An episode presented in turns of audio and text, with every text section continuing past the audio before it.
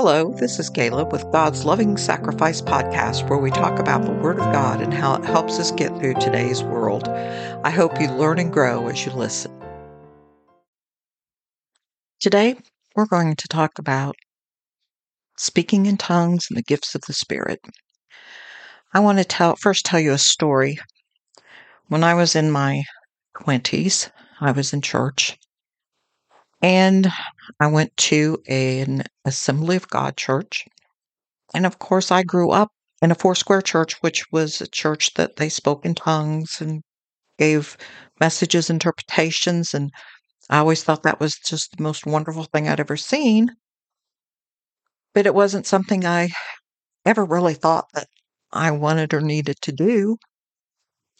But then when I got older and I got into the church, everyone kept telling me, you got to speak in tongues, you got to speak in tongues, you've got to receive the Holy Spirit.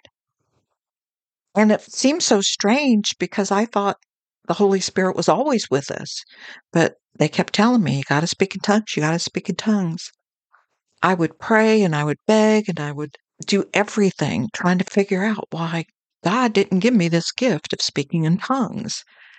I felt like I was different somehow, or like I was not as good a Christian as they were. And a lot of them kept after me and kept after me. And I prayed and I prayed. And when I would pray, I'd say, God, just give me the faith. Just give me faith. Because that's what I thought I was lacking. And as I prayed for faith, my faith grew. And I got more and more faith. But I didn't speak in tongues. Finally, one night at the altar, I was praying and I got this little phrase, just a few syllables, and I felt like I got it. That was when I'm in my 20s. This is 50 years later, and I still only have that little phrase. I call it my prayer language because when I don't know what to pray, that's what I call out. But I was made to feel really bad that I didn't just start speaking in tongues like other people did. And I thought that was the only way that you could get the Holy Spirit. Well, when that happened, I decided to find out if me not speaking in tongues like all the rest of the people were telling me I should, that there was something wrong with me. And as Pentecostal or charismatic or evangelical or full gospel, whatever type of Pentecostal church you go to, I think we concentrate sometimes too much on tongues. And I think that we run some people away. And I think some churches don't like tongues because people throughout the years have made them feel guilty because maybe that wasn't what they desired and it wasn't what I desired. I wanted to have a faith that could take me through anything a faith where I could move mountains. I always love the scripture. It's just a mustard seed, the smallest of seeds, but it can grow into a tree. And if you just have that much faith, you could tell the mountain to be moved, thrown into the sea, and it would go into the sea. And God gave me. Holy Spirit gifted me with faith. There is nothing that goes on in my life that faith doesn't get me through. I see God in every aspect of my life, and I wouldn't want it any other way. So sometimes you'll see people saying, Oh, I was baptized in the Holy Spirit. They're not saying they were baptized in the Holy Spirit. They're saying, I spoke in tongues. And I think that's wrong. If you want to really know what the scriptures say about it, 1 Corinthians 12, 1 through 11. Now concerning spiritual gifts, brethren, I do not want you to be ignorant. You know that you were Gentiles carried away to these dumb idols, however you were led. Therefore, I make it known to you that no one speaking by the Spirit of God calls Jesus accursed, and no one can say that Jesus is Lord except by the Holy Spirit. There are diversity of gifts, but the same Spirit. There are differences of ministries, the same Lord.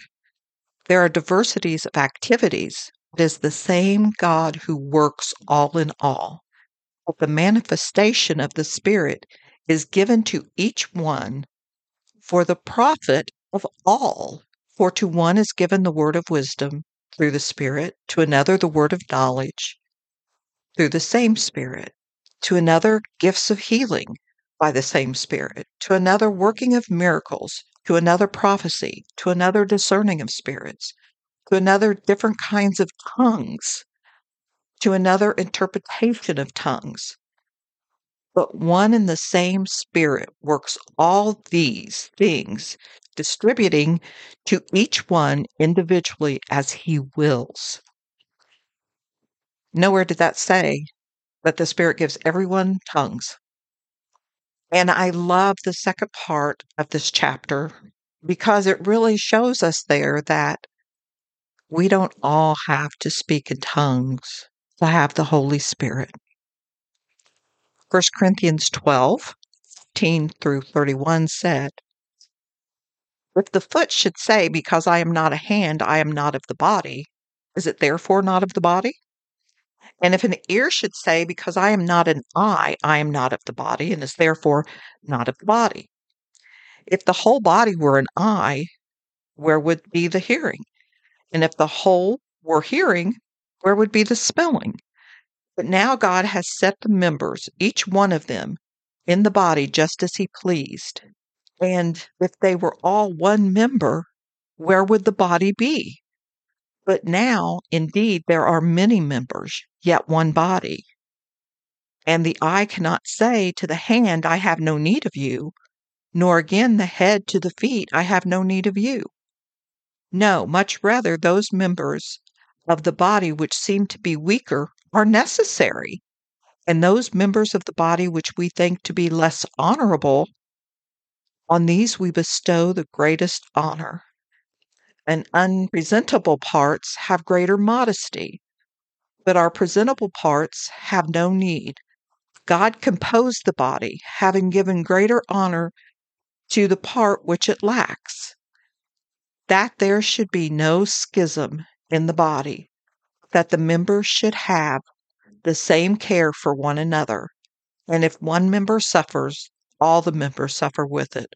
Or if one member is honor, all members rejoice with it. So when you have someone that's praying for the Holy Spirit and they're not speaking in tongues, does that mean they're less? Or is God giving them something else to work in the church? Maybe He has enough people in the church speaking in tongues. Maybe He needs somebody to prophesy. Maybe He needs somebody with discernment. And those are just as important. I'm going to tell you another story. I had a friend who went to a church in southern Indiana. And if you look it up, you guys might find out who it is, but I'm not going to give names. Uh, not my friend, but the church. It was a bit of a cult. And this woman was telling people who they should marry and who they shouldn't marry and who should divorce and marry this one and and sign up your houses and our friend just wanted us to go so bad. So my husband and I, being in the ministry, we knew what kind of church this was. And we decided to go. And as soon as we walked in the door, we knew this was wrong.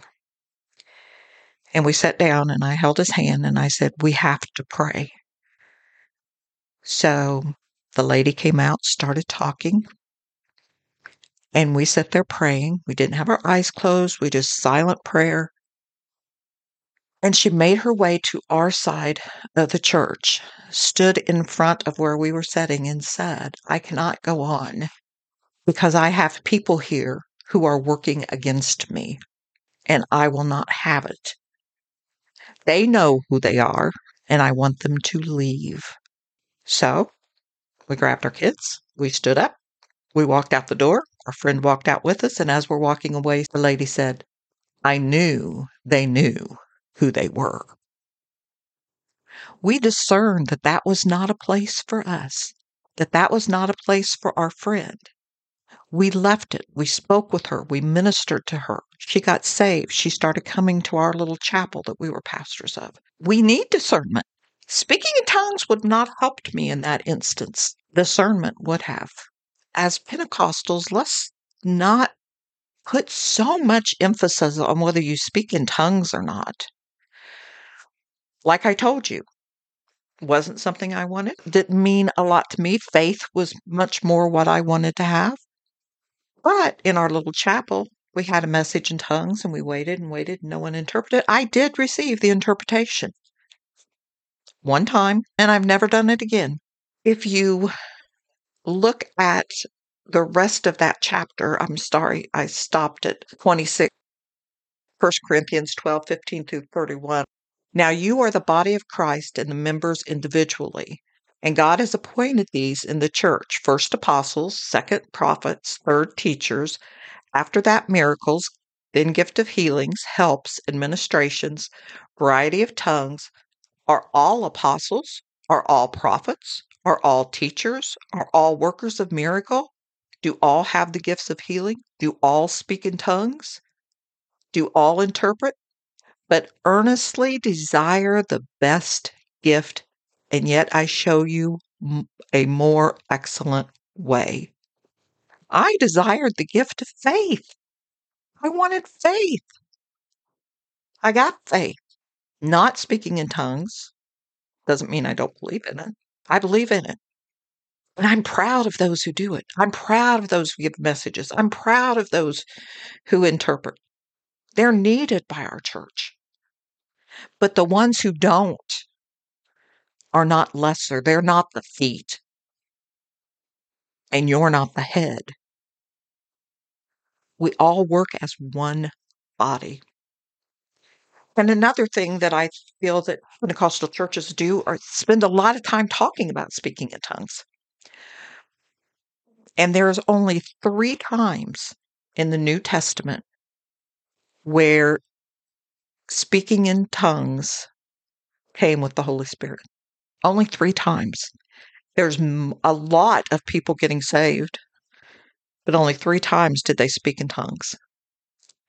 In Acts 2 4, where it said they were all filled with the Holy Spirit and began to speak with other tongues as the Spirit gave them utterance. And Acts 10 44 through 46, where it says, While Peter was still speaking these words, the Holy Spirit fell upon all of those who heard the word, and those of the circumcised who believed were astonished, as many came as with Peter because of the gift of the Holy Spirit had been poured out on the Gentiles also. For they heard them speak in the tongues and magnify God. And then in Acts 19:6 it says, And when Paul had laid hands on them, the Holy Spirit came upon them, they spoke with tongues and prophesied. Nothing says in the Bible that you have to speak in tongues to be filled with the Spirit. In fact, when you accept Jesus Christ, you're filled with the Spirit. The Spirit and Jesus are one. When you ask Jesus into your life, you get all three. It's not a second act. It's not where you might be saved, but first you got to speak in tongues. That's not the rules. That's not the way it goes. And I'm very passionate about this. I hope I hope you guys can tell because of what I went through and because I'd heard a conversation in the last little bit talking about this. I just felt like this was something that people needed to know. Uh, tells you a little bit more about me. I am Pentecostal. I do believe in speaking in tongues. I believe in prophecy. I believe in healing. Believe in laying on of hands. One day I'll tell you some of the stories of the healings and stuff that's happened in my life and in my children's lives. But right now, let's go back to talking about the Holy Spirit's gifts and which ones are the most important. And I can give you the answer to that right now. One is not more important than the other. Your hands help you, your feet help you, your legs help you, your back helps you, your head, your eyes, your nose, your ears. Every part of your body is important, and every part of the body of Christ is important. There is nowhere in the New Testament where it says that speaking in tongues is the only evidence that a person has received the Holy Spirit. In fact, it teaches you just the opposite. We are told every believer receives the Holy Spirit. Romans 8 9 says, But you are not in the flesh, but in the Spirit. If indeed the Spirit of God dwells in you, Now, if anyone does not have the Spirit of Christ, he is not his. So if we are God's, if we are Jesus's, we have the Holy Spirit. When we ask Jesus into our heart, we have the Holy Spirit to make people feel that unless they speak with tongues, they don't have that Holy Spirit. Who drew you to Christ? Holy Spirit. Who intercedes for us? The Holy Spirit. Who gives us that feeling that don't do that? The Holy Spirit. He's our comforter. He's our guide. He's our intercessor.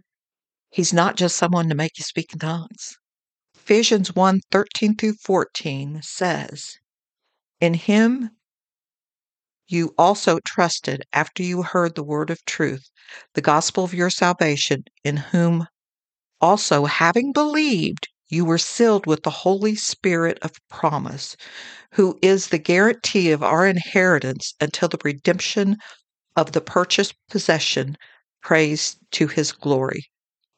There's one other thing. I don't want you to think I've beaten up any church that tries to get people to speak in tongues. I'm not. Because now I'm going to talk about the churches who do not believe you speak in tongues because the perfect has come. And they seem to think that the perfect was the Bible.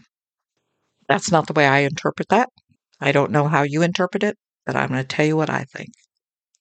The Bible is wonderful. It's the living word of God.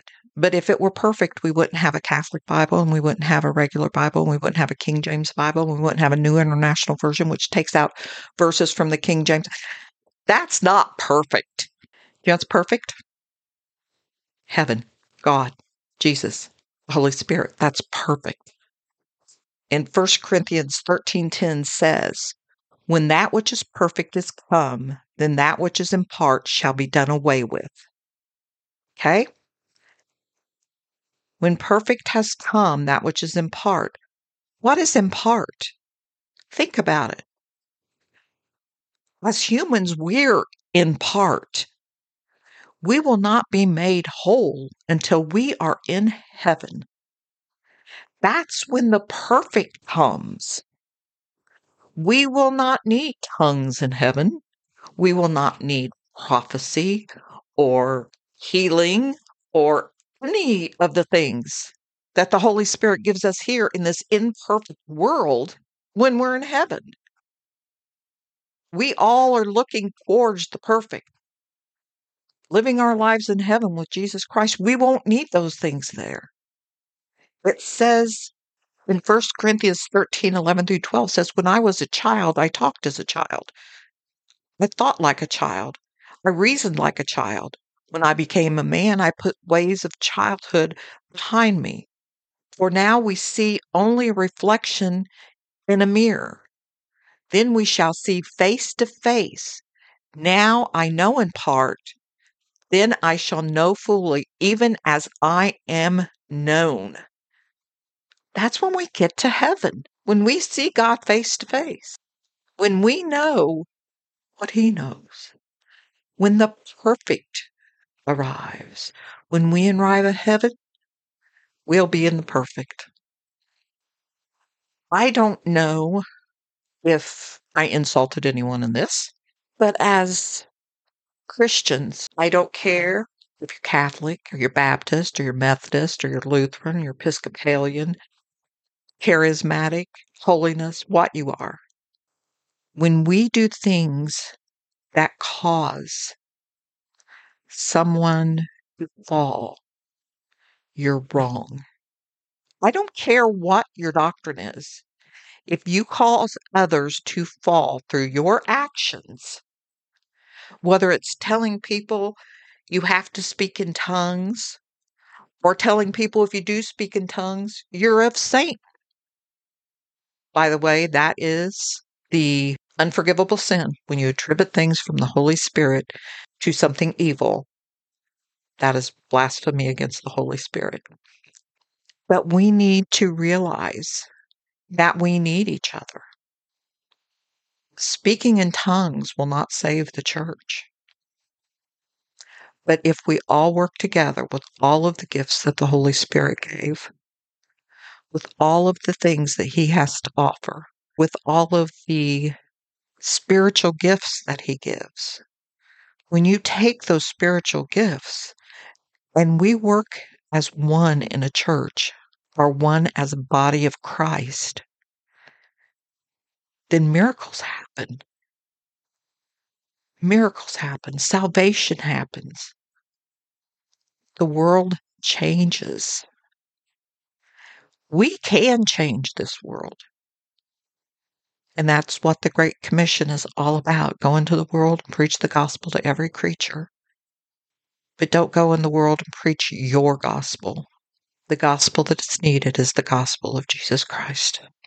I pray that you enjoyed today's episode. If you have any comments or questions, you can leave a message by contacting me on the website at www.godslovingsacrifice.com. And while you're there, you can catch up on all the other episodes, check out the reviews, and even read the blog. You can also leave a comment on Facebook at God's Loving Sacrifice. Thank you for spending time with us today. And until next time, may God richly bless and keep you.